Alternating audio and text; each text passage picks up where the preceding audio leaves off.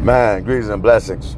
Dealing with uh, success, I was just thinking about it, you know, as we are trying to reach our goals, continuing to get stronger and wiser in our walk on life and relationship with God and and also platform to some level of success here in life before our departure to eternal life.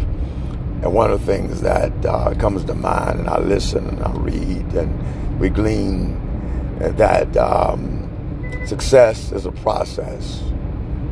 And many of us, we want the product. We love the product. I love the product. But I've learned in order to get the product, I have to love the process that gets me to success. So I'm learning to be more invested in the process. So when the product comes, I will still have the range to maintain. And so in essence, not just have affection and love for the product, but learn to have love for the process.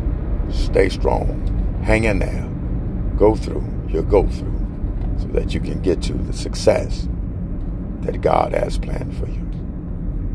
Much love.